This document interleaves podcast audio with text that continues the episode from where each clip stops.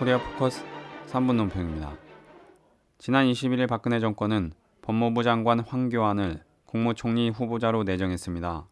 새누리당은 인사청문회를 다음 달 중순으로 예정된 박근혜 방미 전에 처리하겠다는 입장이며 야권은 공안 통치의 선언이라면서 강력 반발하고 있습니다. 이에 대해 논평하겠습니다. 첫째, 무엇보다 황교안은 통합진보당을 강제 해산시킨 극악한 공안통이라는 점에서 절대 임명되어서는 안 됩니다.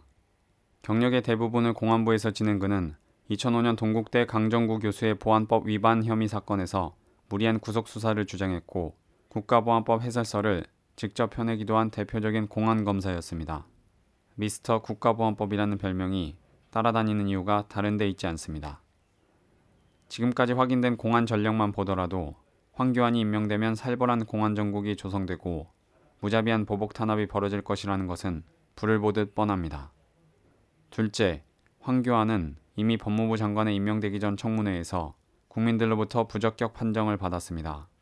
당시 제기된 도덕성과 관련된 의혹만으로도 임명돼서는 안 될 인물임이 명백합니다.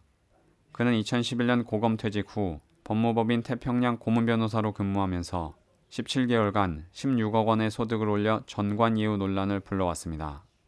안대희 전 대법관이 전관 예우 논란으로 총리 후보직을 자진 사퇴했던 것을 상기한다면 이는 가볍게 넘길 수 없는 문제입니다.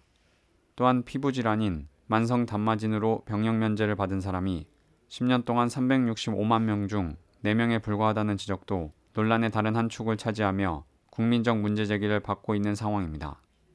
셋째, 법무부 장관으로서 황교안의 기관 활동을 보면 박근혜 정권의 철저한 충견이었다고 해도 과언이 아닙니다.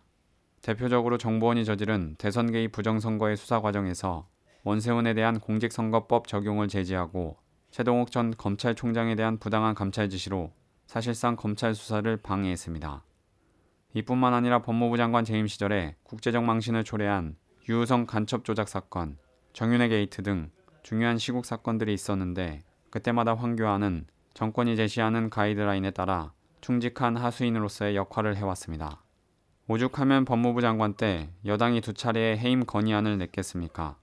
4.19 항쟁을 혼란으로 5.16 쿠데타를 혁명으로 보는 철저히 유신의 파쇼적인 역사관으로 무장하고 있는 황교안이 만약 총리가 되면 이 땅의 민주주의는 훼손 정도가 아니라 강제 해산될 것이라는 내외의 우려와 반발이 그 어느 때보다 크다고 하겠습니다. 황교안이 총리로 임명돼서는 안 될 이유가 바로 여기에 있습니다. 코리아 포커스 3분 논평이었습니다.